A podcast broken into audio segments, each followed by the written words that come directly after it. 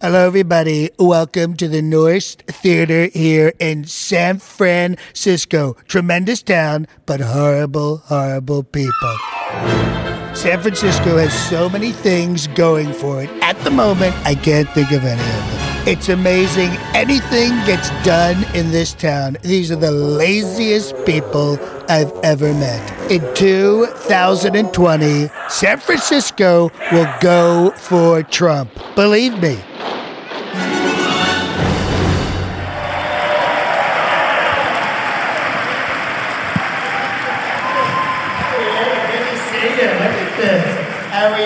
Guys up there? Wow.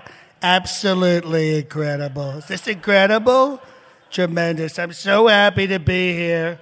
Someplace. This is someplace. I'm so happy you came out to see me for my never ending victory tour and rally. So incredible. So incredible. You know, my Secret Service detail told me that there's over 25,000 people here tonight. 10,000 people outside who couldn't get in because the place is packed. But you know, the press, the press, terrible people, the press. Aren't they horrible? Horrible people. Scum. Really are. They really are. They're going to say this is some theater in San Francisco and it's half full. Horrible. Horrible.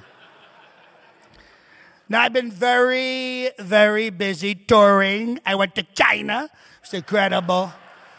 Incredible place, China. The people love me there. They're so tiny. They're so tiny. They make my hands look very, very big. I met Xing Jinping, or whatever his name is, and his lovely wife. His name is an it. Why would you put an X in your kid's name? I never understand that. Shinzo Abe had hats made for me. Did you see the hats? So great. Just wonderful people. I went to Vietnam. I went to Vietnam, and guess what? I wasn't captured. Did you see that? I wasn't captured. I wasn't. Ca- I left a free man. I left a free man. Went to South Korea. Very nice place. Great people. Good televisions, too, by the way. But we've been doing such amazing things in the government. We've gotten so much done so fast, so fast. We're getting rid of the EPA. That's going to go. We're going to take that apart. Thank you. Thank you so much. They like that. We're going to get clean coal. Clean coal. It's great. It's great. We take the coal out of the ground, we wash it, and we burn it. It's so incredible. Just scrub it right up. It burns so well. Fracking. Fracking's great. I don't know what it is. I just love saying fracking. It's so incredible. But I want to do a quick poll. I want to do a quick poll. You know, the next election's right around the corner. Now, by a round of applause, who here, this is the last election, the last election, who here would have voted for crooked Hillary Clinton? By a round of applause.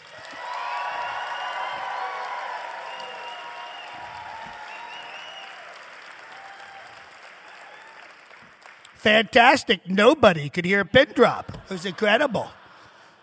Now, who here will vote for me again in 2020? By a round of applause.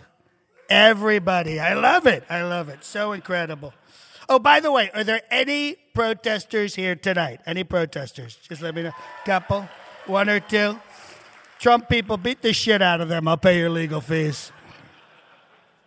But you know, this town, it's, you know, we're going to build a wall around this town. We are going to build a wall around San Francisco and make Oakland pay for it. Because frankly, that place is a dump, am I right? Terrible, terrible. Thank you. Oakland's in the house. And we have a lot going on. Ivanka's husband, Jared, is that kid something else? He, what a smart kid. I've never heard him speak, but supposedly he's really. I how that's possible. He's never spoken to me. Now, we've got a lot to cover tonight, but I just want to say to the people of Slate and Trumpcast, I want to thank them for giving me my $5 million presidential speaking fee. But I don't need it. I don't need it. I'm rich. I'm rich. I'm very, very rich. You guys know this. You know, not as rich as Putin, but you know. But I'm going to donate that money, that $5 million, to my favorite charity, Billionaires Without Borders. It makes it possible for billionaires and high end millionaires, you see that? I'm very inclusive. It makes it possible for billionaires and high end millionaires to travel the world and never have to come in contact with poor or unattractive people. So, ladies and gentlemen, I would like to bring on the people from Trumpcast right now. Are you ready?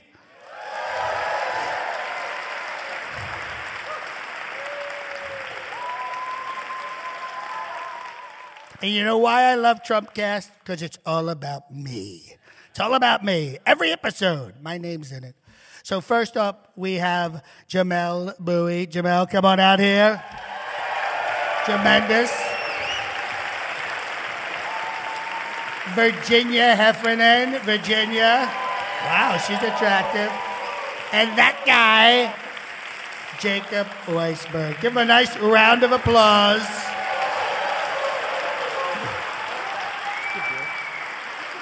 You guys do what you have to do. I need to get some tweets out, if you know what I'm talking about. Thank you.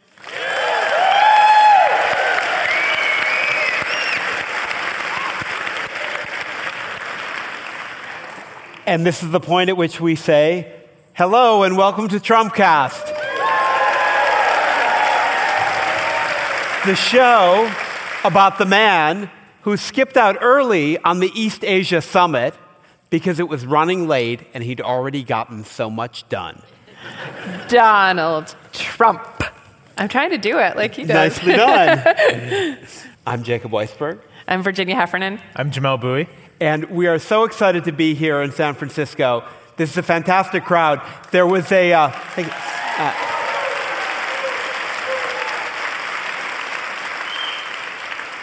I follow the podcasting world very closely, and there was a study today that showed up in my inbox about the uh, podcasting super listeners. I think you guys are the super listeners.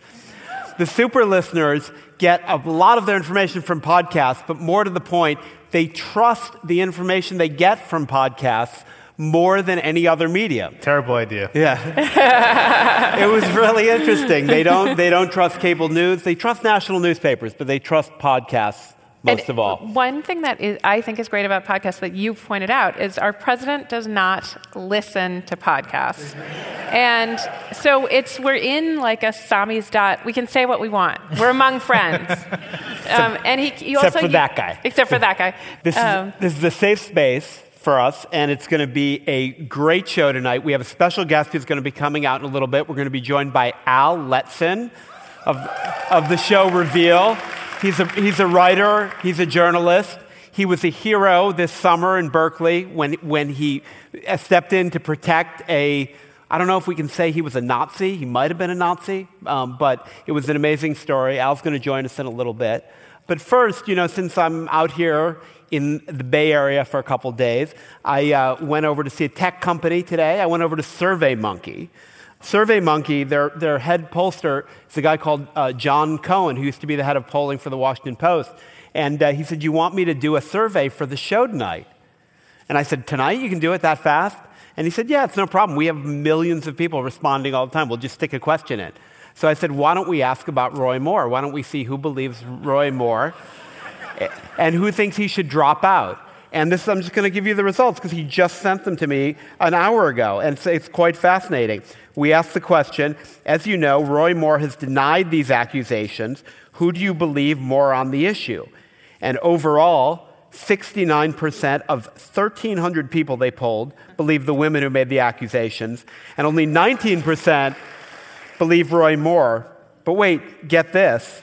Among Republicans, 47% believe Roy Moore, only 40% believe the women, and among Republican men, and this is not in Alabama, this is in the country, 51% believe Roy Moore, and only 42% uh, believe the women. And then, wait, this is interesting, and I don't think we've, I haven't seen this level of detail in, in the surveys about this. When we asked, should Roy Moore drop out of the Alabama Senate race, overall, 64% people said yes, 26% no. But the divide gets deeper, of course, when you look at Republicans and when you look at men. 60% of Republican men don't want him to drop out. But only 30% of Republican women think he should stay in. So even among Republicans, it's a big divo- divide on Roy Moore. You know, I know this is not how the SurveyMonkey surveys work, but in my head, I just imagine someone clicking through, you know, what's your favorite ice cream flavor? and then what do you think about the women who accuse Roy Moore of sexual Right, because like we're asking millions of people all the time. Yeah, exactly. And, and some people didn't answer. So. Yeah. But what, Um, what, do you, what do you make of that, Virginia? What do you make of this episode? I mean, we've had, uh, you know, it, with, with sexual harassment and sexual abuse in this country, we had a huge moment with the Access Hollywood and everything we found out about Donald Trump, and it was incredibly depressing and discouraging because it seemed that people didn't care, and he was elected president anyway. We had a moment with Harvey Weinstein, we're still in that moment, that seems to send the opposite message. It's just sent shockwaves through our industry, through the media, through Hollywood. Uh, we're living through a, a- kind of earthquake about it. Is Roy Moore another moment like that, and what, what is it going to mean? I think it was uh, watching from, um, well, I think I told you guys uh, backstage, but a, f- a friend of mine was saying recently that she thought that the moment we normalized Donald Trump's hair, and you go with me here, the moment we decided that that was an admissible hairstyle, like that he was sort of like, uh, like that he When did we do passed that? the threshold. I mean, you know, what maybe on The Apprentice, but at some point you started to say that this like very strange hair belonged in whatever, and then it was like we opened ourselves up. Then it was, uh, you know, all bets were off. We might start accepting anything, and we kept we've kept thinking there's some kind of like ne plus ultra, like you can't go further than Access Hollywood, or you can't go further than, you know, uh, evidence of obstruction of justice or collusion, um, and he keeps going. Going past it. But at the same time, we have a narrative that there's some kind of base that will accept anything. So they accepted Sandy Hook without saying, uh, you know, advocating for greater gun control. And they accepted, in this case, um, they, they might accept um, someone who has, you know, gone manifestly too far in every moral code, this guy, Roy Moore. There's no, there's no like special subset of, um, you know, Southern honor that's reserved for men who rape teenagers. There's just like, there's no way to justify it. Um, so I don't, but I, what I, in some ways, I think the base is a fiction that we tell ourselves about people that will do anything, that will support anyone. I mean, we, you, the room actively hissed at the idea that someone would believe Roy Moore over his accusers. That like we've gotten into this idea that there, there's something very exciting about the base because they, you know, they're, they're so punk, they'll do anything.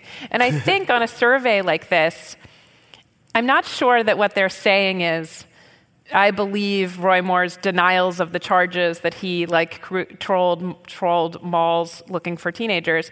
I think they're saying something else. They're saying like, which is the punk vote? Which is the like, I'll do anything part of the survey? And you know, the I'll support Trump, or I, don't, I think Russia's fake news, or I don't believe the right thing I'm supposed to believe. I know I'm supposed to believe the women, but I don't. Um, But that's it. I mean, Jamelle, what are they saying? Because, I mean, on the one hand, if they were saying, we forgive Roy Moore, it was a long time ago, I would disagree with that because it just seems to me that th- there's, there's nothing worse than the sexual abuse of children. There's certain things you never get forgiven for. But if people said, we want to forgive him and elect him anyway, I can accept that. But they're not saying that. They're saying, we don't believe this evidence. Right. Right? And it's not, it's, the evidence isn't iffy now. I mean, it's conclusive. I mean, with the, the most recent accuser, she said, you know, Roy Moore signed my yearbook. Which, by the way, I, I you know, what what person who isn't 18 is signing yearbooks? Yeah, yeah, yeah, yeah, that, yeah. That, if nothing else, you're like, if that's nothing creepy. else, That's an impeachable That's a warning, offense. that's a warning Yes. sign. if if I came home to my wife and said, "Hey, I signed some teenage girl's yearbook," she'd be like, Right, you're out. "Well, I'm going to call the cops now." Like that's that's how that works. Um, so I think Virginia's right that to a certain extent, I think this is the I will say anything like you know. This question doesn't matter. I'm going to say the thing that's most transgressive effect. I think you saw that uh, with the surveys over the course of Obama's presidency. You know, is Barack Obama a Muslim? Was he born in the United States? Obviously, some portion of the people who said yes to that uh, yes, that he was a Muslim, yes, that he, he was not born in the United States, really believed it. Uh, but I think some portion of people who, who, who said yes to those questions or agreed that, uh, or said that Obama was a Muslim, uh, were doing it just to spite the question or spite the notion that they shouldn't hold those beliefs. It's transgressive behavior. Right. So Virginia was saying. Right, yeah. right. So I think I think that's an element of it. Um, but I also think there's this thing that's happening where outside of the world of political partisanship, I think people can hear an accusation and they believe it. Uh, they hear accusations against Weinstein and they believe it. They hear them against Louis C.K. and they believe it. But once you once it becomes a part of political partisanship, then that warps people's ability to have um, a reasonable opinion about this. And so if Roy Moore were just some guy, right? Yeah. Who wasn't running for office, and this came out, I think a lot of the people saying they don't believe the women would believe the women. But because it's tied not just to Moore himself, but to the Republican Party, to how uh, people who support Roy Moore think about themselves, they don't think about themselves as people who would support someone who molests children. So yeah. obviously, the charges must be false. Um, that's that's what I think is it leads to results like the one we see in the survey, um, uh, where people you know don't believe the women. Although again, I do want to say there are probably some of those respondents who 100% just don't believe the women. I, I gotta. This is extremely anecdotal, um, but I got an email in my inbox yesterday morning uh, that was sent at 3:25 a.m. and it was chastising me for suggesting, chastising me for the unrealistic moral code of not trying to uh, groom teenagers to have sex with. oh. So, you know, like, uh, uh right? Like some people just are, are terrible. Let he is without sin. like, how, who hasn't agreed to groom right. a teenager? So, but, um, you, but, yeah. this, but to this point about the about the double standard, did we, and presumably a lot of people in the audience here, have a double standard about Bill Clinton?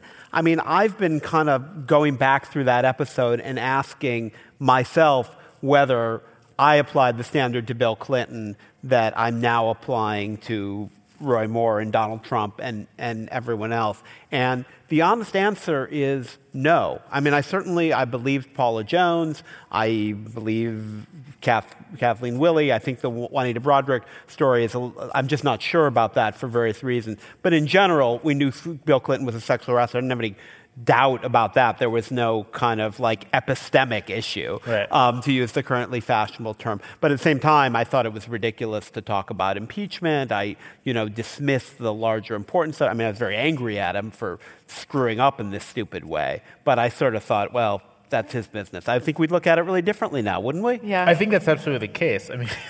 but one thing that's been ingenious about the like ritual now crucifixion of all these male figures at the like late stage career, starting with Megan Twohey and Jodi Kantor's investigative piece, but also character assassination of Harvey about Weinstein. Harvey Weinstein, yeah. Um, his, you know, his obituary will never be the same. It'll be like Harvey Weinstein, who like spent a life serially abusing and assaulting women, da, da, da, produced movies like Paragraph Five, right?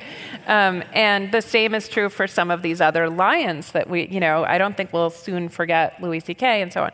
So we now know what it's like to take down a figure who, and Harvey Weinstein's incidentally on the left, and that.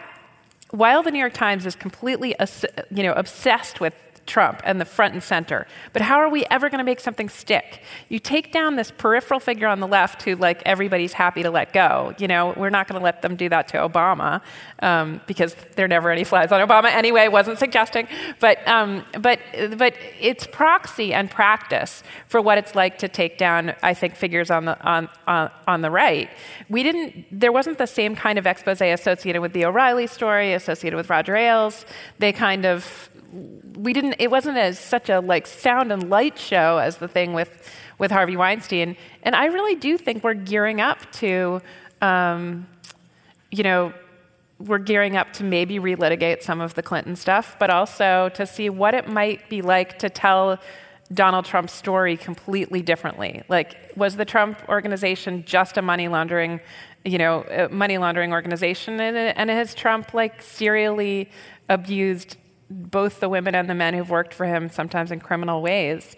And, you know, his obituary would look very, very different if he were impeached um, or if these charges stuck than, um, than it would, you know, to, if he died today. Trump and not has it- saying Trump that has- he's. I want him Yeah. to die today. I mean, I want him to live a healthy, happy life. But you know, just this is For the record, counterfactual. you did not say Yeah, that. exactly Yeah. right. Um, but uh, Trump has at least one accuser who's trying to get into court to not relitigate it, but Yeah. to litigate it right, Right. now. Yeah. I mean, do you think we could be going back there? Do you think this it's not over for Donald Trump? So uh, Rebecca Traister uh, for at New York Magazine had a really great piece in the immediate aftermath of the Weinstein um, uh, expose, making the point that all of this is tied to the to the power of the perpetrator in particular. Weinstein at this point is still a somewhat powerful person in Hollywood, but he isn't who he once was. Right, right. And that diminished power opened him up to um, uh, these accusations actually being taken seriously and litigated. The same is true of Bill Clinton, who has not been, uh, who's not stood for office in almost 20 years, or in 20 years period, and uh, for as much as he's an in-demand speaker and a, a presence on the campaign trail, just isn't the figure he once was. With Trump, this is this is sort of why I'm not sure that there will be a relitigation or a litigation of the accusations against Trump because he's still he's still president of the United States, um, and that that that frankly buys him a level of immunity from these kinds of questions. Now, if it's if it's the summer of 2020 or that's how you say that 2020, um, if, if it's that summer and he has an approval rating of you know 30 percent. 25%, and it looks like he's going to lose, it's a little different. I think you may, you may see something. Uh, but at the moment, I don't, I- I think what will happen is we will begin delving in to these accusations and histories with other men, and kind of the Trump question will just kind of remain in the background. Everyone will know it's there. Right, and, Everyone- and also we'll, Right. we'll know that we that these are that these are dress rehearsals. Like that, maybe one day Right, if we play the long game, we'll be able to get him. Also, it's possible that that um, if Mueller enjoys the prosecutorial overreach that we're all hoping for, that he'll stumble on just like the Whitewater investigation stumbled on Paula Jones and got the money. You know, moment of perjury. Um, is is it couldn't it, it could be possible that Mueller could turn up some of the hush money paid to women or um, something along those lines. But we've got it. He's there's there's a plenty of other stuff. I'll say again though that I think the, the partisanship question here is like really important. Yeah. Because I mean, uh, frankly, with Donald Trump in particular, I mean, obviously the guy harassed women, right? Like it's not even really, you know, it, Right. Even even before the accusations last year, it was like obviously Donald Trump harassed women at, at the least harassed women, Right. Right? Like so you know, if he were just a guy, if he were just some sort of fading celebrity, then there would have been no problem um, going after him. But as soon as he got wrapped up in this matrix of partisanship, then you know, Yeah. then there's an interest for one of the two major parties to defend him. And so, I, I- I mean, I kind of hope you know, it, it's important. It would be important to break this, right? To sort of establish a a norm that if a candidate is accused of uh, is credibly accused of sexual abuse, of sexual assault, then everyone kind of just kind of like you know withdraws their support. That this this this goes past partisan competition. You just you don't tolerate it. Um, and so, in that regard, it would be I think it would be good to see uh, a really intense sort of reevaluation of Bill Clinton. Right? I mean, it's too late for uh, doing anything when he was actually influential, but having that kind of on the board would be helpful in at least beginning to establish this norm so that in the future, if another presidential nom- if, if if a dozen women come out and say, "Yeah, that dude, that dude sexually assaulted me," um, that there is no that we all kind of recognize that partisanship doesn't matter here. That's unacceptable. Yeah. I think it's gotten a lot less survivable in the last you know, sev- several weeks. we're acting like, oh, there are people who support Roy Moore and believe him, and that's terrible. I mean, we wouldn't have had this conversation. Like, you know, it took forever with John Edwards. We forgave Anthony Weiner. Like, we've like, Did we forgive Anthony Weiner though? I mean, the first time he, he was ran going for to mayor jail. after. No, no, no. I yeah, but like, mean- did you see that documentary though? Yeah, yeah, yeah, yeah, yeah. No, he was. Uh, He- who, he who, ran was for mayor. a little unforgiven. We got we got to wrap Yeah. we got to wrap this up. But last question, Jamelle, who's going to be the next U.S. senator from Alabama?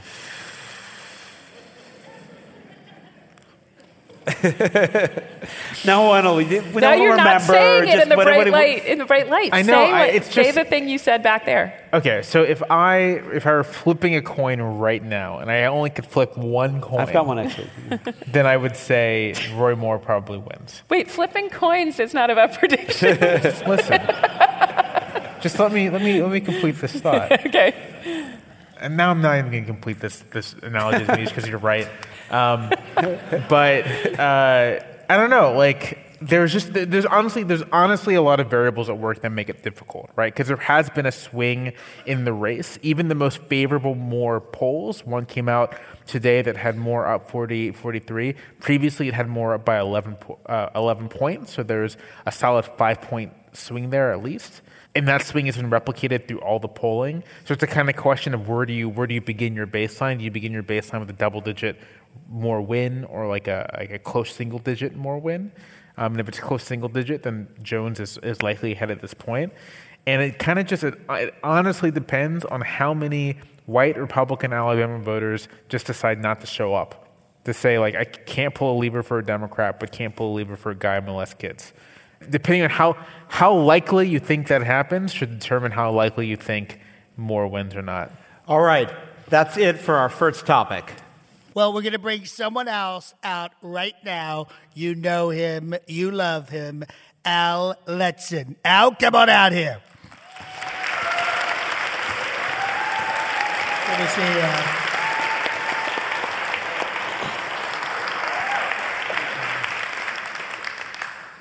Al. We're happy to have you here. You know, when uh, I- I think you probably uh, told this story more times than you want to, but I, I haven't had a chance to talk to you about it. You know, when I when I read about what happened in Berkeley in August, I just thought, I mean, I just got choked up reading it because you reacted not like a journalist who was just there to watch, not like a guy who had a you know political point of view, but you just Like an idiot. Yeah, like an idiot. You saw somebody getting hurt, and you stepped you stepped in, and uh, it was amazing. But I just like what what was going on that day? You know, I have thought about this a lot, and I think there's there's a lot of uh, different rationalizations that I could put on it. But the truth of the matter is, is I, I used to be a flight attendant. I was a flight attendant for about almost eight, eight nine years. Um, and being a flight attendant, uh, you know, I think a lot of people, when you get on a plane, you tend to think about being on a, a, flight attendant as a person that brings you your Coke and your pretzels, and, and that's all good. Uh, but really, uh, uh, that's the difference between a, a a flight attendant and a stewardess is that a flight attendant is there to save your ass. Um, so they, we spend a lot of time like training. Uh, and I felt like in that situation in Berkeley, like all that flight attendant training just kicked in. And, and the first thing you're supposed to do as a flight attendant is assess the situation. Um, and so I assessed. I, I, I saw that, you know, coming from one direction was, you know, a whole gang of, of people who were going to beat this guy up. Um, I looked and saw the police weren't doing anything. I looked and saw that um, the situation was just going to get worse. And, uh, and then, as a flight attendant, the next thing you're taught is you, you assess and then you move, you, you, you take action. Uh, and I found myself running over there and getting on top of him without even really thinking about it. Once I was on top of him, then it hit me like, oh shit. Because they were beating him with sticks. Yeah, they and were you going you put your body between the Yeah. sticks and him. Yeah, yeah, Yeah. yeah, yeah. So it was a, uh, you know, and, and, and to be honest, um, the minute I got on top of him, like it seemed to kind of break the spell. I mean, there was a lot of people that were still hollering at him and, and you know, trying to punch him. Um, but they didn't really hit me all that much. I mean, I got hit like once or twice, and they were really, you could, I could feel like they were pulling their blows. Um, yeah, when I got on top of him, the first thought that came to my mind was to get my arm under his head because I didn't want his head to hit the ground. Uh, and then the second thought was, oh shit, oh shit, oh shit.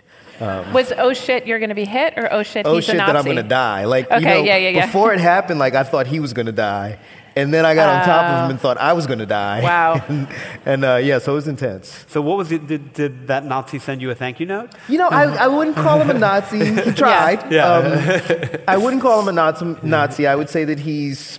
I, I would say that he's on the spectrum, but not exactly. Nazi Nazi. curious. Yeah, yeah. Nazi curious. curious, Yeah, yeah. yeah. Asperger's. Yeah, yeah, he's, he's, he's, he's just, there. I'm you just, know? I'm just, hey, I'm just experimenting with yeah, that. just trying to see what that looks like. You know, like may not be a good fit for me.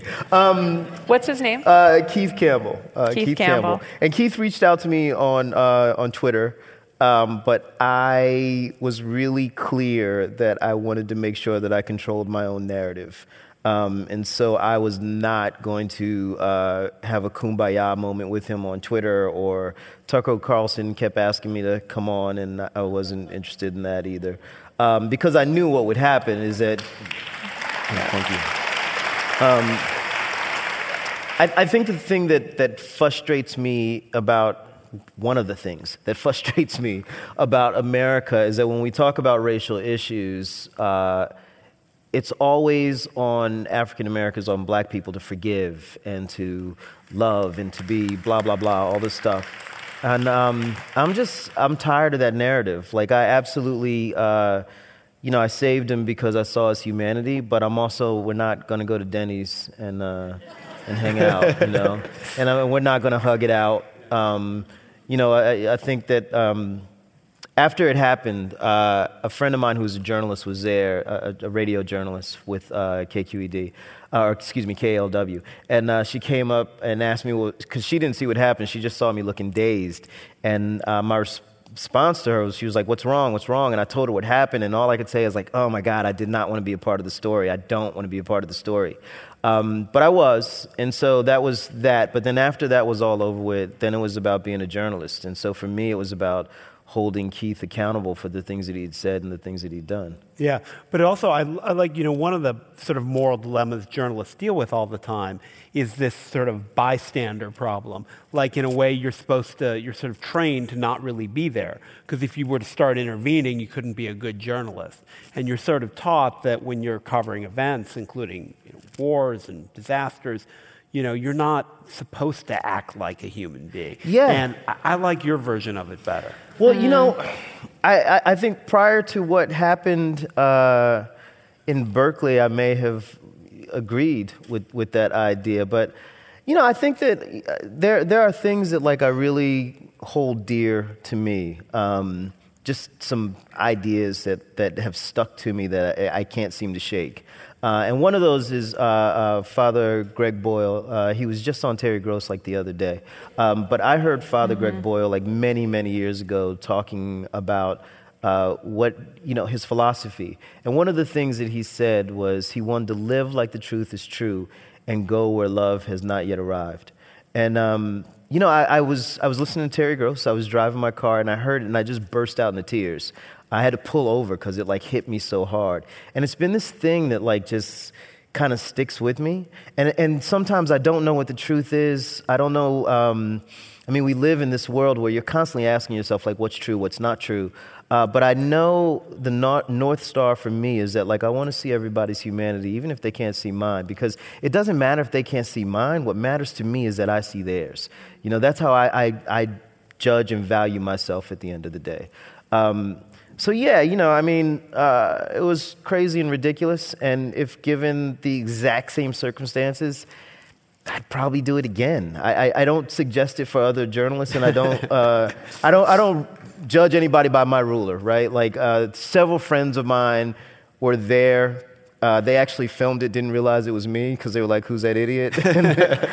um, and I, I, I, think that they did what felt right for them, and I don't have any. Um, any feelings either way about like them just filming and not taking part of it. I just know for me, um, if it had been a one-on-one fight, I would have stayed out of it. But it was like him versus like six other people, you know.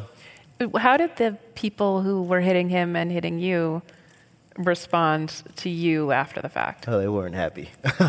uh, they were they were not It happy so at all. must have been so confounding. Yeah, it was. I I mean, you know, so we live in this world where you can be on Twitter and anybody can tweet at you if, you, if it's Yeah, yeah, yeah. unprotected. So uh, I realized, like, there was a day where I felt so bad because I, I felt like I was getting picked on by all of Antifa, and there were Yeah. black people who were tweeting me, calling me a coon, and all sorts of crazy stuff. And then I realized, oh, it's just three people. Oh, yeah, yeah, yeah, yeah, yeah, Like, yeah. It's Yeah. just like three guys. like, it's not the whole world. Right, right, right. You know, um, so yeah, but I mean, I've heard, I've, I've heard uh, a lot of people uh, have had, you know, I've, I've talked to some of my friends, like uh, one of my friends uh, on Facebook, he was, we were talking, we're buddies. I mean, he's my boy, and he was like, nah, bruh. I wouldn't have done it, you know. and I'm not mad at him. Like I get it. It's all good, you know. But but but for me, that was what felt right. So I'm going to Yep. you sort of move this in a slightly more political direction, but I mean we we've grown up in a violent society, but we haven't grown up in a politically violent society.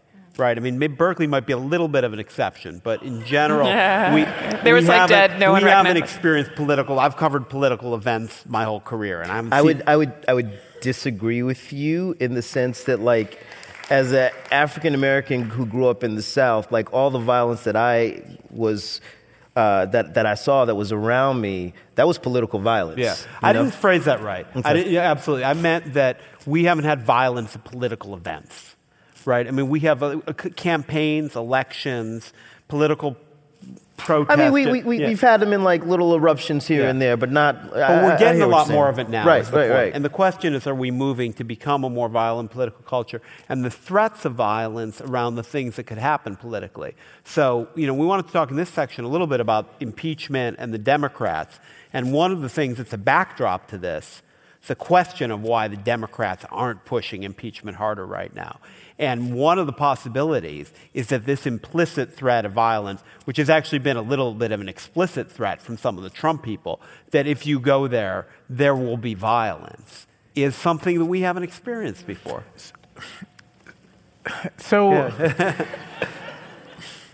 it's t- so it's tough um, because I, I do want to spend some time on this question of political violence and like what is novel and what isn't. And I, I so I do feel like there's something novel about the present period. I do think that's the case, but I can't quite figure out how it's novel because it you know, if you go back, uh, uh, if you go back 120 years, 130 years, um, there was active violence during elections, during political events, organized by representatives of political parties.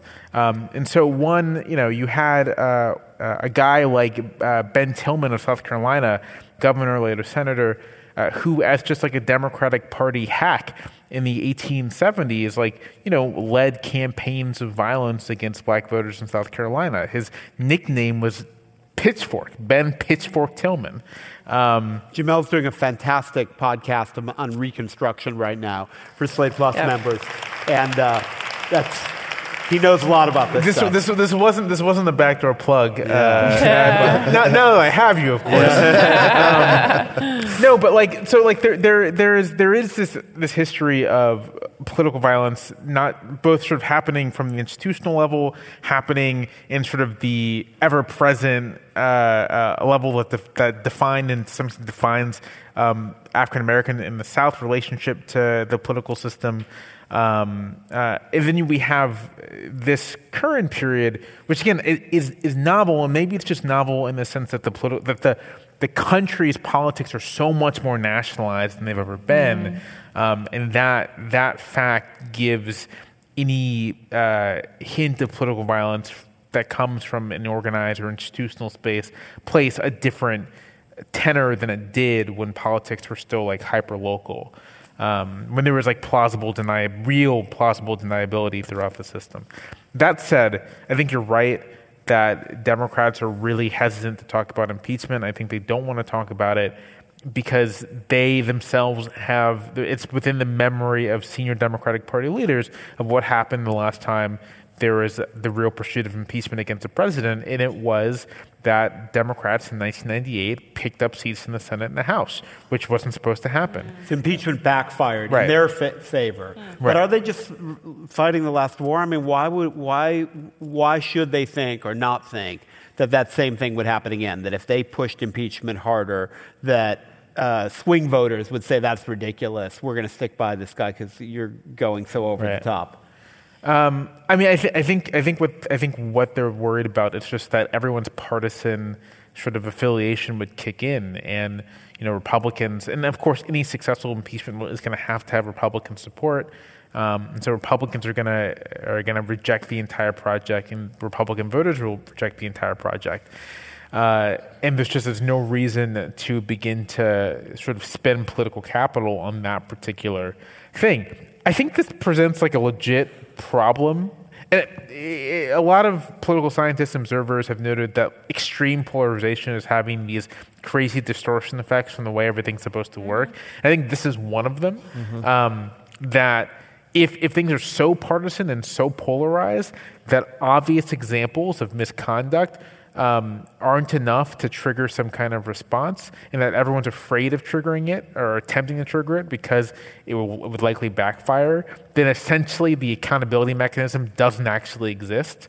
Um, and I don't know how, I think Democrats are genuinely caught in a dilemma of not knowing what to do about a political world where the president I mean, I mean, let's let's just like lay it out. Not only ha is the president uh, likely, you know, potentially party to a scheme to assist a foreign government in exchange for helping him get elected, bracket, but Our, our, our third topic. our third we'll topic. Be back on we'll get back to Yeah.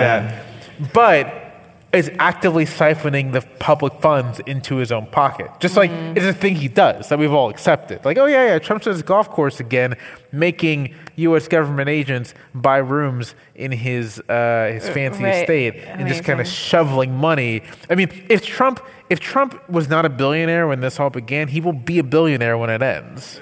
Did you see the wedding promotion, by the way, at the Trump golf course? I did not. Oh, yeah. The pamphlet says, We can't promise the president will come to your wedding, but he might come. And if he comes, make sure you're respectful of his time and don't get him to pose for too many photos. Your wedding, But they're right. essentially selling the possibility of yeah. the president That showing show up up at your anytime. wedding. And part of the Right. reason the book's the If- golf course. If I'm a Democrat, something that would be running through my head right now is the idea of uh, replacing Trump with Mike Pence. Um, I mean, Pence would probably be able to get his legislation through better than Donald Trump would. So right now, like you, you've got a Trump administration that, you know, by, by all means is, is inept. They're not able to get their legislative ideas through. But you get Mike Pence, who, you know, some people would say is scarier than Trump because he's a true believer in a lot of the things that he says, right? The things that we know that like Trump doesn't actually really believe in, he just says because that's going to bring in voters, right? But but but Pence is a true believer. So if you have somebody like Pence who has experience working with Congress, uh, you could see a lot of the things that Trump actually wants to get done actually happen under Pence. So if I'm a Democrat, I think you play opposition and then you look to build um, in, in the incoming election. Yeah, But doesn't, Yeah. the, doesn't the, I mean, out here, there's a, there's a left base. Don't they, aren't they going to demand impeachment? I mean, in the, in the upcoming, in the uh, run up so. to the midterm election, aren't they going to say, we got to get this guy out of It office? uh, well, it depends. I think the one, like what what happens in the midterm election, really depends. I think on, on how people are going to look at it. But also, I think that on a whole, what uh, the presidency of Trump has taught us is that Americans are really good with order. They don't want to shake stuff up. They don't like we're okay with watching all of these really bad things happening and not actually like pushing to do some real change. I mean, as a, African American in America, like you could see that throughout the history that like we are much more concerned with the idea of law and order than we are about justice, right? And so I think that what we see in the Trump administration is that the American people, like on a whole, like we get upset about it and we don't like it and we want to march or whatever, but like actually going and, and, and doing what needs to be done to make change, like hasn't really happened yet. I, mean, I, I think there's a way to split the difference here um, between being afraid of alienating sort of the moderate suburban voters that Democrats are hoping on to, to win majorities, but then also holding Trump accountable.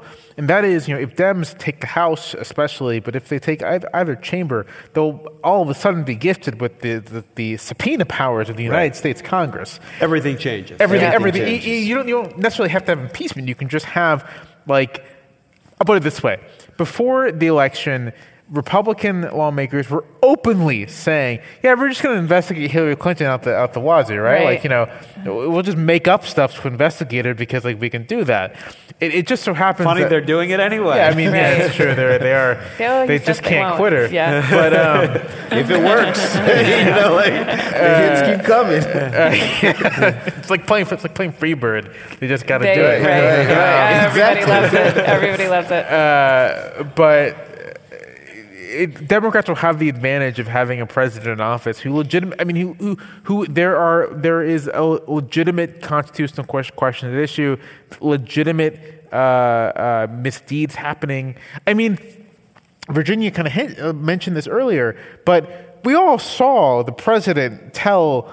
Lester Holt on national television Right. that he fired James Comey because of the Russia investigation. Like, Yeah. I, I like I saw that with my own eyes. Right. Yeah. Right. And I saw Lester Holt like Yes. kind of kind of almost like look at the look By at the, the way, camera. by the way, right. Like, like, wait, what? this guy. Yeah, totally. Stop, wait, So what? that is, by the way, so That was a worth freebie. rewatching because he's also anyway. I just think Lester Holt, you know, Lester Holt for he can save the Democratic Party. I mean, he did, that was an amazing move, jiu-jitsu move, and it's worth watching over and over again. Also, not to mention the conversation is originally about his investigation of voter fraud, Right. which we now know WikiLeaks was gunning for Don Jr. to do. So he's still he's like taking Russian marching orders All right, hang That- on. You're in that getting onto third conversation. topic. I know, but But- but still, we gotta- we it's- gotta- we it- gotta anyway, wrap this but, up. The but point we is just sat there and watched that, Right. which is and what the you're point saying. is that there's, there's there's lots of fodder for legitimate investigations, and it's entirely plausible for Democrats not to pursue impeachment, but just to kind of pursue these investigations, not even in a sensational way, just like in a methodical, a methodical, honest way. Like these are these are questions we have to answer. This is potential wrongdoing, and we're going to follow it to its conclusion. All right. Thank you. That's it for the last, that's it for a second topic. Al, do you want to stay and talk about Russia? I'd like having you here. You weren't. You, we, I know, you- it's yeah, too good. Just stick around. You don't, you Yeah. don't have to. You were not warned. You, um, but uh, I want to continue the conversation because that's we're we're moving right into it. Is all the stuff that's going on with Russia, and I think you know I spend so much time following this from Virginia and Jamelle. You guys spend so much time following. This.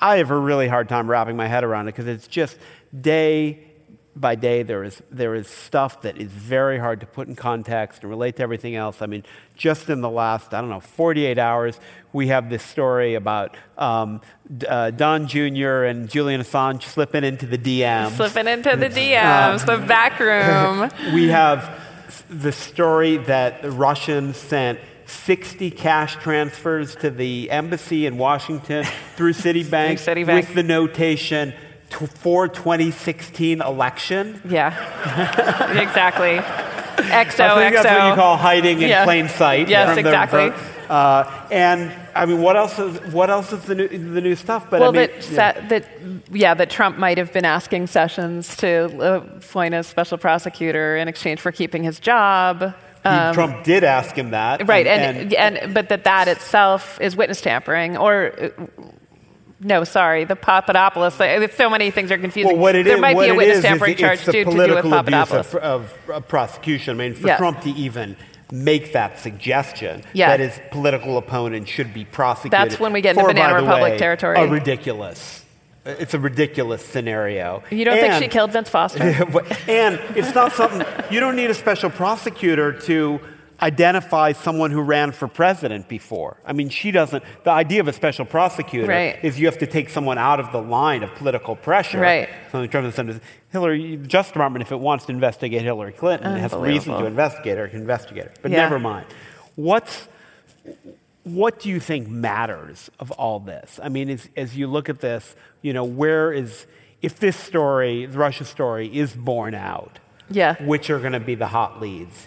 I mean, there. Okay, so in this hopefully near term future, there is going to be an incredibly, extraordinarily researched document called the Mueller Report, which is going to tell us the answers to all these questions. So, in some ways, Yeah, when can we read that? yeah, I know exactly. Um, there's- Before yeah, the election? they keep pushing back the pub date. I don't It's like, get it's like the winds of winter. totally. It ain't ever gonna happen. Shout out the song of Ice and Fire. Yeah. but so um, but so you know in some ways we're all trying and, it- and it's a, it's not a leaky team down there. So we're not learning much from the SCIFs where they you know are processing incredible you, amounts the of SCIFs. What's- do you know what the SCIFs are? Does everyone know what the SCIFs are? Yeah the SCIFs are for the real obsessives. They're the um, Oh my God! Why do I know this? Okay, there. Uh, it's a. It's a. It's an archaeological. I mean, a uh, architectural structure. Are these buildings that are completely like no Wi-Fi can escape them? They're like black holes, and they're what Mueller and his team works in. It's just like a level of It's like the safe titanium, room. So just like a- mud, a room you know, 1990. t- yeah, Yeah. Stonehenge. Yeah, yeah, well, right, right, a regular room in the night, exactly, um, right. And uh, anyway, their walls are ten foot thick and so on, and they. Um, and they also, well, well, they can also withstand bombs and whatever. So anyway, they keep building more and more of them. And some of the Trump, uh, some of the Trump Russia obsessives will say like the helicopter spotted an extension built to the SCIF, which means like the investigation is like, anyway. There's a podcast called The skiff if you really want to get into it. Um, Really? but uh, yeah, I think it's Skiffcast. I'm not kidding.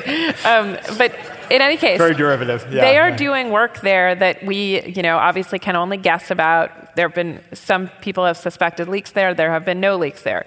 Um, so in some ways, we're just feeling around at something that will ultimately be told to us in Technicolor. Um, at the same time, I think, and I hope Trumpcast has done some of this. Obviously, there are great investigative journalists working on it. There are people who can give context, especially from the side of Russia, Turkey, the Saudis. You know, we've, Jacob, from the very beginning, got Anne Applebaum, Bill Browder, uh, Ben Wittes, um, people to sort of speak to the larger context.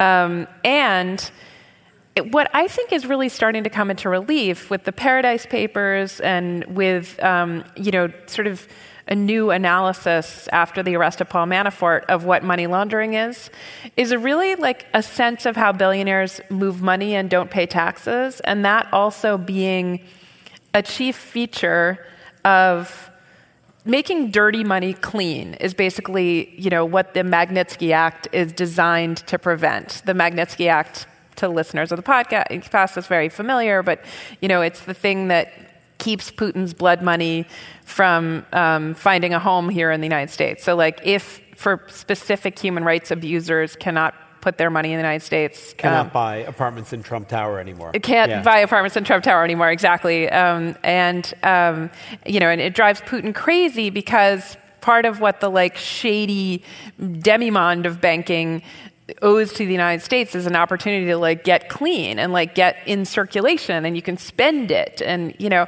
and, um, you know, I really, you guys, that, I thought that Adam Davidson interview you did, Jacob, was just so good at getting in the details. It's a seven trillion dollar business money laundering. I mean, it's gigantic. And then you start to think, and this is where I think it bears on the Russia investigation. Oh, that's what this world of like not quite bankers who have tens of millions of dollars that are like Paul Manafort are doing when they broker weird deals.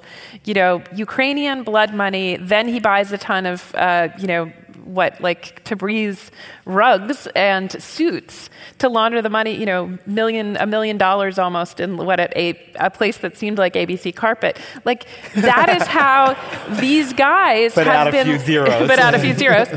That is how these guys have been living for a long time, and I didn't. I just had no idea there were so many of them, and I had no idea.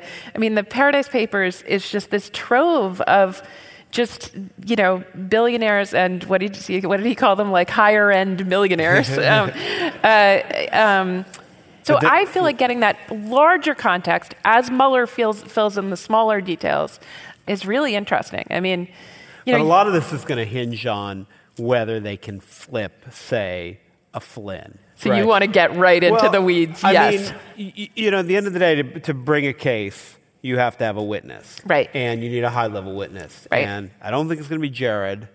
Uh, and you know, Papadopoulos seems. I mean, he's, given us a lot, for them, but right. he's is was pretty low level. He's one of these Right. weird characters. But Flynn, was the national security advisor, and this story that they were uh, had this kind of uh, privatized rendition scheme, which Yeah. is completely insane. Yep. Um, but that's you know, it, it looked a little bit like I think this was Preet Bharara's theory. Yeah.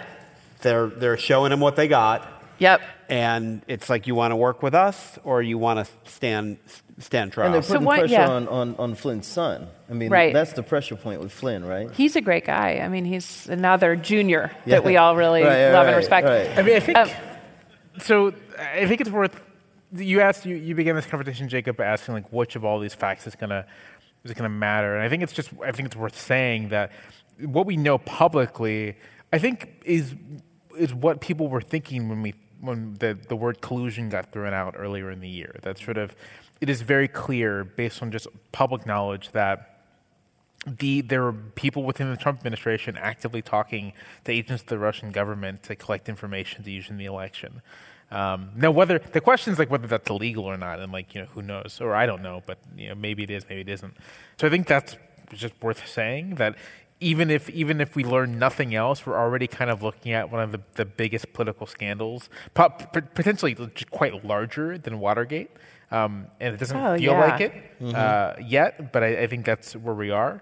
Uh, but, but the other thing, and and I, I said this to, to you guys uh, before we got started, um, my kind of guiding light on all of this is no one is going to jail for Donald Trump. Yeah, that, I found that very interesting. No one is going to go to jail for Donald Trump.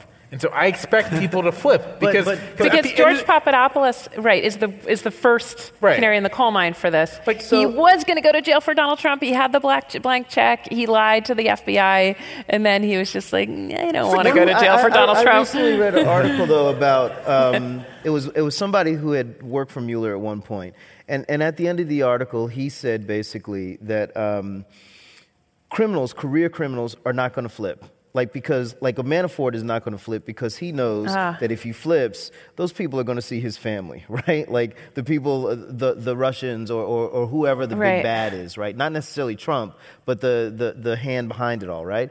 Um, but that the But lower it's like people this is like will. Narcos. you Right, say. right, Yeah, exactly. right? exactly. Like, like they will come for your family. So Right. it's like Manafort is not necessarily going to go to jail for Trump. Although his daughter's already flipped on him, Manafort's Yeah, I know, daughters. right? I know. She flipped on so he, so he might flip and just cut the daughters loose. I think the, the, the, the big thing with all of this, though, and, and to go back to something that Jamelle uh, brought up earlier, is that, you know, chaos is a ladder, and, and he has won. Putin has won. He is the Littlefinger Yeah. of Game of Thrones playing right now. Yeah, Yeah. I mean, but He has like, won. but Yeah, like, yeah, yeah, but yeah, like yeah. you know, uh, spoiler alert. Uh, If you haven't caught up with Game of Thrones at this point, that's on you.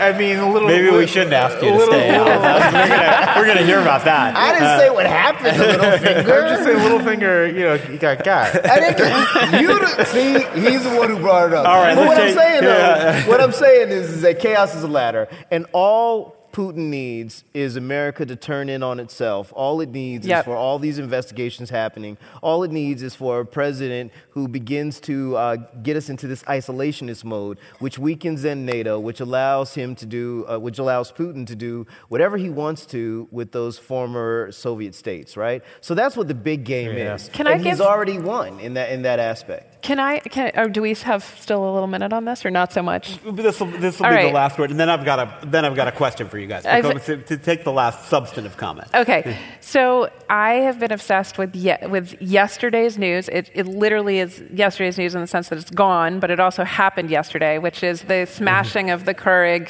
coffee machines. so, so this is Keur- Keurig knocked. Keurig knocked exactly. oh my god! I want to end there, but I just have to make my point. So um, Keurig knocked, as we knocked, as we all know it. Um, uh, so yesterday. The Hamilton 68 dashboard, I refer to it all the time, Securing Democracy's project of putting up the number, you know, the top 10 hashtags pushed by bots, has boycott Keurig at maybe 10, 10 a.m. comes comes up as their number two hashtag after MAGA, which is always number one, and um, and then five videos of men all looking very similar in garages smashing coffee machines. Um, comes up. And they actually are not ideological. Like they i, I don't know. My suspicion is they were each given $1000 on a coffee machine and told to smash it. And the videos were put up because they don't actually mention roy moore and hannity and so on. Okay. So those things pl- circulate on uh, online media. And and um, the hashtag is everywhere. Boycott keurig so then we, like normal people or whatever, people, uh, formerly people on the left, now people that are normal at all, um, look at that and are like, wow, these people are so crazy. Keurig boycotted Hannity. Hannity defended Roy Moore. Roy Moore is a child molester. These people are willing to destroy their expensive coffee machines because they love Roy Moore, the child molester. that is how weird the base is. NP- NPR, love NPR, but NPR does a story with exactly that.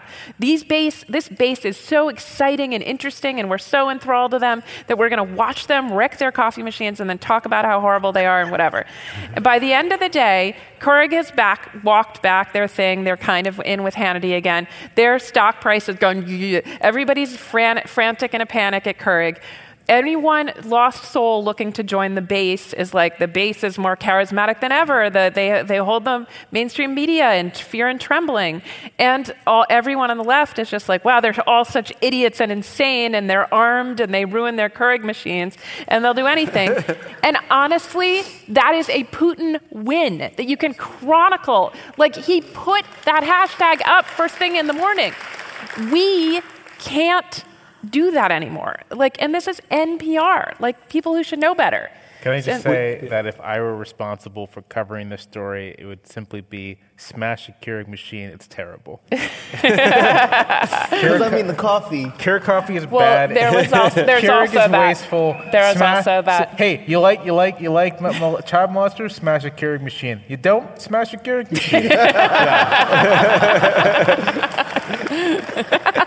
There was a All lot right. of jokes Um, about. We would love it if you guys have some coffee. questions, but while you maybe come up and, and gather your thoughts, quick fun question for you guys.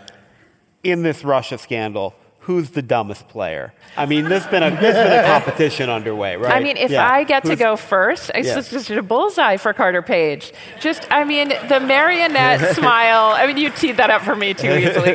but just the marionette smile, the being his own wiretap, like any, you know, just like constantly confessing. And there's actually some really, there's a name for a witness like him who gives, who's cognitively impaired. Yeah. And who, I mean, when he when he start when he in the Senate Intelligence Committee hearings when he bragged about having elite status on Delta, unbelievable. I kind of thought maybe there's maybe there's an issue here. Yeah, so I'm, I'm yeah. for Carter. Yeah, Carter Page. Yep. All right, Jamelle. uh, America's greatest fail son, Don Jr. Oh yeah, no, he's a, he's Yeah. a I mean- yeah. I mean, It's answering the DM from Julian Assange. it's answering the DM from Julian Assange. There was that time a couple months ago when he just sort of like posted a bunch of emails on his account, like they vindicated him, and they did not. he just like he's just. So every, I feel like last year, I had this conversation with a lot of people last year. It's like, who's the dumbest Trump kid? Assuming, assuming they're all dumb, who is the GOB of the group, right? The GOB Bluth. Right. And at the time, it was like, well, Eric is obviously the GOB Bluth. But I think it's it's it's John. It's Don. Don's the GOB Yeah, Bluth. yeah, yeah. He is the dumbest one, and his role in the Russia scandal vindicates that completely. Again, America's greatest fail son. It's. I think it's Tiffany. Tiffany, a lot of space. Ivanka, Eric, and Don Jr. Right? Okay. I think you gotta, I think you gotta look at this like the Bluth family, right? You got, I mean, they're, they're all dumb, but it's just varying degrees of it. So like, like uh, Ivanka's your, your Michael Bluth, like you know, superficially not dumb, but in fact dumb. Um, uh, uh, Portia de Rossi's character is like Tiffany and Eric, and then and then Don Jr. You're, is, you're like is looking GOB. down. So, all right, well, I'm going to give All you, you know, we, uh, we haven't heard a lot from him lately, but, but don't forget about Seb Gorka. Oh, yeah. Right? Oh, yeah, 'Cause, you know, Gorka. No, There yeah. is, there is no wear your dad's Nazi medals to work day. Like, that's, not, that's not catching on. I mean, I, I actually, I want to say a word in his defense. He accidentally said President Clinton, speaking of Hillary Clinton, everybody's terrifying grandmother, and I think he might have known something we don't know. It's just like, But what about I Paul think she's the rightful president. He Yeah. thinks she's the rightful I mean, president. Paul- Paul- okay, Paul you're going to say Manafort- the dumbest. Well, I mean, if you are doing money laundering, why would you then decide to run the campaign of the, pre- uh, the, the possible president of the United States? Everybody's going to be looking at you. Like, money Right. laundering is something you do in the dark and you don't tell your friends. But suddenly, you're out and about and you're the head of this campaign and everybody's looking at you now. So it's like putting the spotlight on someone who wants to be in the shadows. That doesn't make sense to and he, Yeah. he ripped off an oligarch, right? I mean, that's yeah, not a longevity smart. strategy. Not- yeah, not- I mean, That- Darren Oleg yeah. Deripaska gave him money to invest, and he disappeared with Yeah. it. Yeah, Paul That's Manafort totally good is, is, 100% like an extra he gets got in uh, John Wick. Right, just like, Yeah. Who's got Who's got a question for us? I, uh, it's a little hard to see up here, but I'm hoping there's some microphones. It looks I'm gonna, like Yep, I see. right? I'm going to encourage you to ask very uh, brief questions How's that that? are questions. Hey. so you you mentioned the uh, this weird extradition scheme that there's this long history with Fethullah Gulen Yep. being in the U.S. Like, I sometimes wonder, like, how should we as sort of liberal humanists feel about Fethullah Gulen, who seems like he's sort of a moderate Islamist that he wants to maybe advocate a, a version of politics that's sort of the equivalent of Christian democracy in Germany for like Islamic democracy. But like, there's a weird cult of personality around him as well, and I'm not sure. So like they, they- he's sort of been brought into the Trump story, and he's such an interesting character. And I wonder if you guys have Do you, thoughts. Like, can can you actually connect the dots on what Ben Wittes calls l'affaire Turk? Um, but- well, the, I mean, the, Or can you just I- I'll summarize? give, I'll give a little bit of background on, on Turkey. I mean, this was the, this is the guy that, that Flynn and his son were, according to this latest accusation, talking about kidnapping. Who Erdogan, uh, the the Turkish president, wants back for because he's sees him as the center of this cabal behind the coup and everything else. The Gulenists, I've been to Turkey a couple times. It's very hard to understand. I mean, the best I've been able to get a grip on it. The Gulenists are like the Mormons of Turkey. Right. They're they're very clean cut. They're they're great. They're very professional. They do everything really well. But there's this. They make people. They they make. This is not. Uh, this is not a slur on Mormonism. But there is this.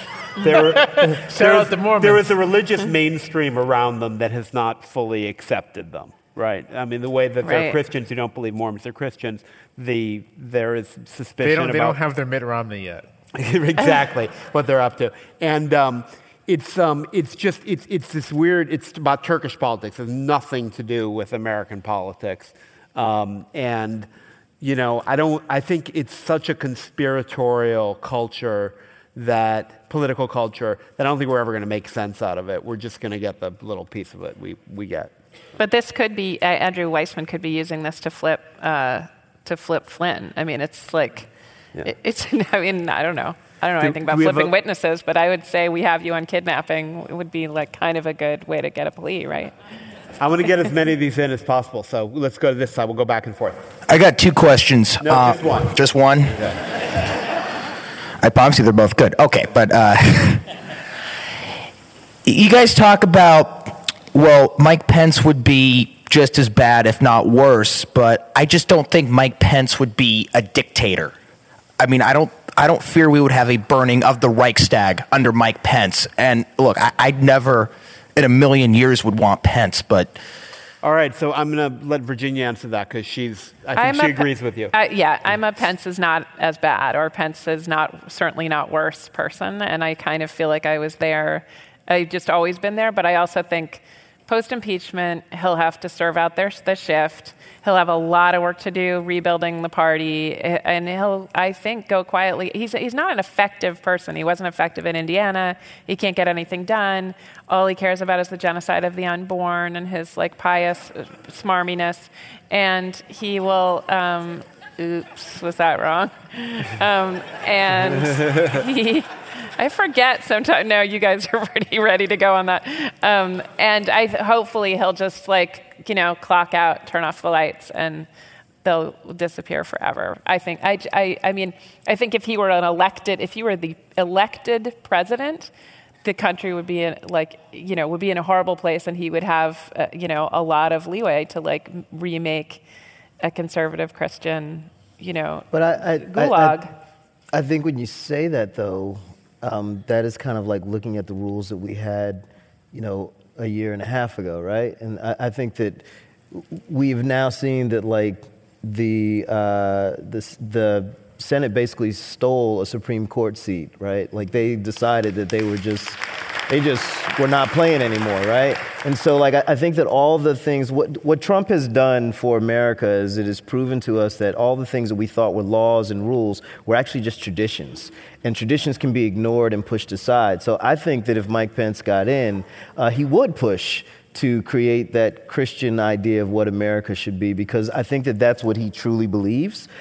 Um, and so, if he truly believes that, he has to go forward. The, the other side of that is, and, and, and this is just me, you know, throwing out some ideas, but um, I think that the thing that drives the Republican leadership crazy about Trump is that they can't control him. Yeah. I think that Mike Pence is controllable in a way that Donald Trump isn't. And if Mike Pence is controllable in a way that Donald Trump isn't, then their legislative agenda can be pushed forward in a way that they, it could never happen with Donald Trump. I'm not saying that, like, you know, uh, he's as bad as Trump or, or, or, anything of that nature. I'm just saying that, like, there's two different paths here. Uh, and if I'm a Democrat in the House or in the Senate, I'm thinking about those things. Yep. Mm-hmm. Next question. Hi, I'm a student from the University of San Francisco, so really happy to be here. Um, I also do a podcast called Trump 101, so similar name there. Appreciate it. Here, here's my question. Um, Virginia, I really like that you brought up how frustrating it is that a couple of bots can start a hashtag that starts a 24 hour news cycle on it. But my question is what can Twitter be doing to stop that from happening? There may be some people in the audience who can answer that question. yeah, exactly. Right. This is a Twitter hometown. Um, I think that I worry. I may. I think I'm partisan on this. I I prefer, with no good reason, the fast metabolism of Twitter to the like slow, depressed metabolism of Facebook. So I feel like it's a choice between leukemia and lupus. Like you're either like immunodepressed or like immuno overactive. And so I've cleared off Facebook because it, you know 200 million, 20% fraud accounts on Facebook. It's always in the margins of your experience on Facebook, and people are slow to take it in. There's something in that like suburban UX look that, and the proximity to your aunts and stuff that makes you tired and makes you like believe things you wouldn't believe. Twitter, on the other hand, you know, something comes up and every like someone I mean, it's crazy how fast people move. You guys all know this, but they'll like have the perfect GIF, and then they'll be like, "This tweet hasn't aged well," and they'll have something from Donald Trump in 2012, and you just are like, "How did this all happen so fast?" And obviously, if you import bot cliche, if you use bot cliches the way uh, the NPR did, you know, people will be on you like a pack of wolves, depending on you know how how much you you know follow. I'm finding bots easier to identify and obviously they take different forms just as a like buyer beware if you're on twitter there are like certain nice self-defense tactics that you know i can talk to you about but also securing democracy.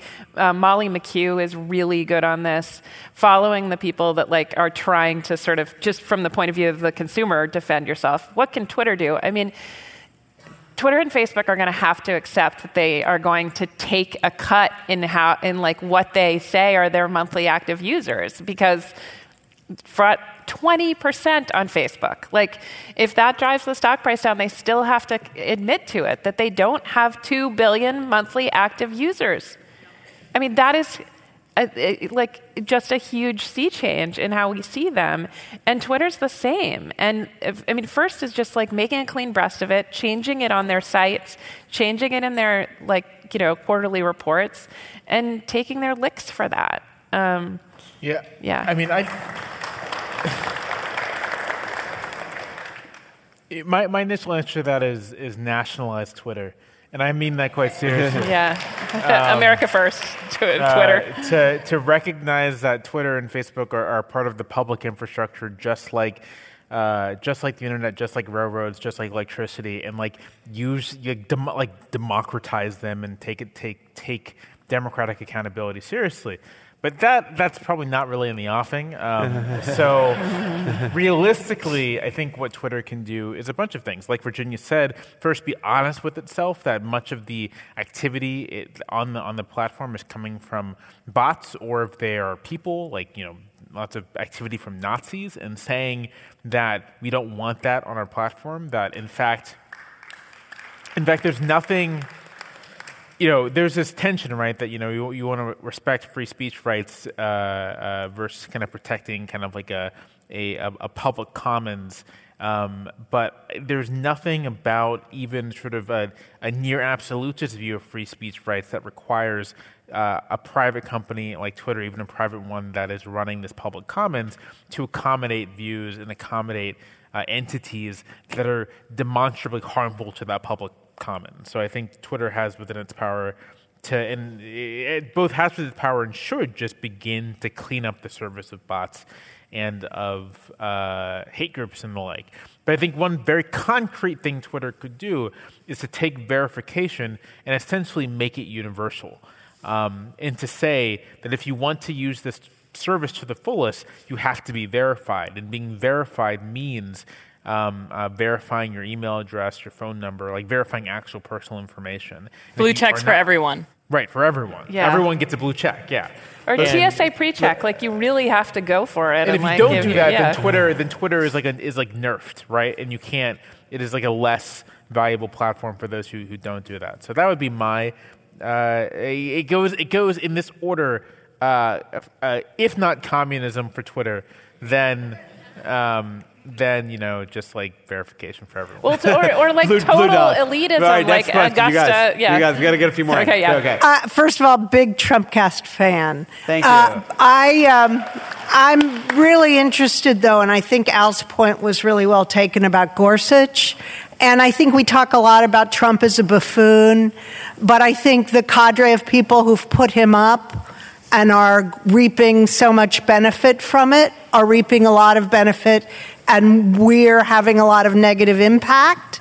So I'm interested in hearing from each of you what's the worst thing that he's accomplished so far, whether it's deregulation, attack on abortion. I, I could go on and on, but I think too often this administration is cast as do nothing when there's a long term impact that needs to be discussed by brilliant people like yourselves. Thank you. Uh, Well, and thank you for the kind words. I, I mean, I'll, I'll go first. I, I think you know there has been an absence of major legislative accompli- accomplishments, um, but I agree with you that that doesn't mean he's done nothing. But I think what he's done is very broad. I think it has to do with tremendous damage to uh, American political culture and the American political system, and he's he's spread he's spread distrust. He's spread you know every every kind of political harm almost that you can. How permanent that is remains to be seen because something that's not a legal change can change back with a different kind of leadership. I mean, if we if Barack Obama was president again, you know, you could see that kind of damage possibly uh, reversed very quickly. So I think it, it is important to not dismiss what he's done, but it's also important not to overestimate it. I mean, the, yeah, the damage to the truth, the damage to the like values of democracy seem to be the seem to be the worst. But since you were asking about policy things, you know, he's put another fox in charge of the hen house with the FDA, and obviously the EPA and HUD. Um, you know, Ben Carson is a very intelligent, brilliant interestingly, cognitively interesting person who has, um, uh, you know, uh, uh, undone a lot at HUD, as I understand it, in ways that have, um, you know, dampened their proactive initiatives, which has happened also, obviously, with the, you know, in education. Um, and we so, saying brain surgeon, heal thyself. brain surgeon. yes, exactly. Get in there with the scalpel and make something happen, Ben. Um, but um, you know, pulling out of the Paris Accords and also the damage to the EPA are I don't know. Like we keep thinking that we're going to repair that stuff. That like Mueller, it's I don't know. I don't know what it feels like letting up on the gas and the up on the clutch or whatever. But it just feels like please. Mueller, bring this thing to a halt before, because we can't right now concentrate on the, you know, on the destruction of the EPA or the destruction of the of HUD or the FDA or like, you know, it's just like all coming too fast. But uh, yeah, I don't know how quickly those things will heal themselves. You want a quick one, Jamelle? Yeah, sure. I'm just going to say Gorsuch, um, Yeah. and, and not just not just Gorsuch, but the federal judiciary in general. And I, you know, Yeah. My um uh my my sort of worry here is that I think stealing a Supreme Court seat, hold like refusing refusing to actually exercise the advise and consent requirement to save a seat for a Republican president, essentially doing the same for all sorts of circuit and district court judges. I think there's a real case you can make that those let's just say Gorsuch is not is an illegitimate judge and that should be removed. Um, I, I, I think that's a real legitimate political case you can make. And so part of the reason why I say, why I, why I focus on the judgeships here isn't just because of these are lifetime appointments, a long-term impact, but I don't think it's going to be, I don't think, I don't, I don't think anyone's going to pursue that argument. I don't think anyone in, in, in politics is going to make openly the case that, you know, we, we have to kind of do a do-over. Like in my, in my, in my perfect, not perfect world, but in, Eh, what I would like to see is someone to say straight up that like the process that led to Gorsuch's nomination was illegitimate, and that every decision that Gorsuch is deciding vote in needs to essentially be reconsidered. That like that we that this constitutes a crisis of the judicial system that we have to do something about, and it's precisely because I think that crisis is real and and and major that I think just simply, you know, that is is the worst thing, and it's going to have the longest term impact on um, American governance going forward. You've got the last quick question. Oh, great. Thank you. well, thank you. we're thank, over time. Thank you so much for the discussion. Uh, I also, as well as Ali, that asked a question uh, before me, also do a podcast about Trump. So uh, I really appreciate you guys doing this. It's important work. Um, my question has to do with the Russia investigation. I share, uh, as, as probably a lot of many, a lot of people here do, that it's an important issue. Obviously, it's something we have to investigate. But at what point do we become the people with the tinfoil hats on? How do we not get into the realm of becoming conspiracy theorists um, and and going after things that sometimes might be false as well? I, th- I think it's I think it's a good warning, even more than a good question. And I think the um, the answer is you've got to not let what you want to believe determine what you what you do believe. And uh, you know, I think look, I think there are going to be articles of impeachment about Trump, and it was, Jamelle was making this point. I think there are very strong ones already around. Uh, corruption, conflict of interest, and obstruction of justice. I'm not sure there'll be one about Russia. I mean, I think as, as bad and as stupid as their behavior was, it's still, it's still up in the air whether this was something that Trump was actively involved in. I don't think it needs, I think, there's a, I think it's a strong case without it. Um, but to me, the, the, the important point is the way he has tried to prevent an investigation, because only with a real investigation can we know. We have, we're not getting that real investigation in Congress because of the way the Republican Party is uh, deferring to him. And so that's the problem right now. But at the end of the day, you know, was there, was there an impeachable crime committed there? I just don't think we know yet. Yeah, I mean, I, I, I'm inclined to say that the Russian investigation is important, um, but that I think part of what might be encouraging um, conspiratorial views is the belief that it will lead to Trump's removal, and I just don't think that's going to happen. Um, I, I think that Trump will serve out his four years, and if he's removed, it will be through an election, and that's it. Um, and so, taking that view is one way to keep from getting into conspiratorial thinking, recognizing that nothing is going to just make Trump go away. That the only thing that will make Trump go away is like the organized democratic activity of citizens. Uh, yeah. Unless you need a last, do you want a last word or you?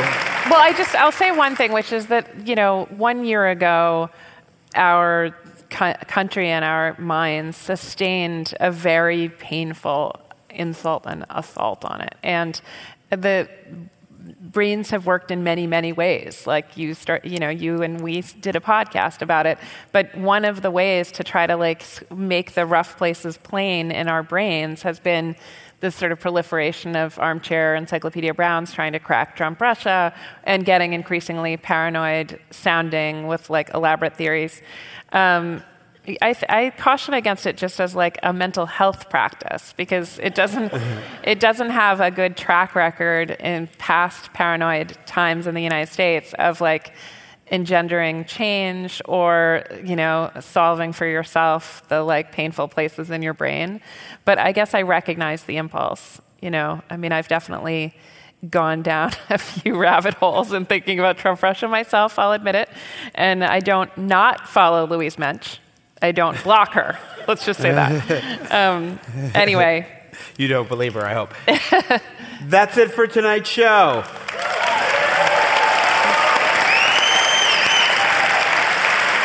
I want to thank Sean DiDomenico.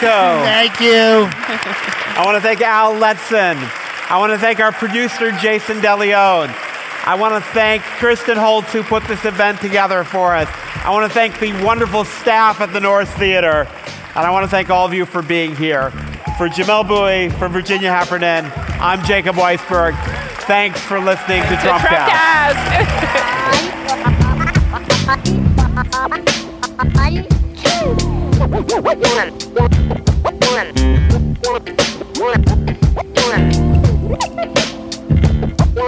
Ha ha ha!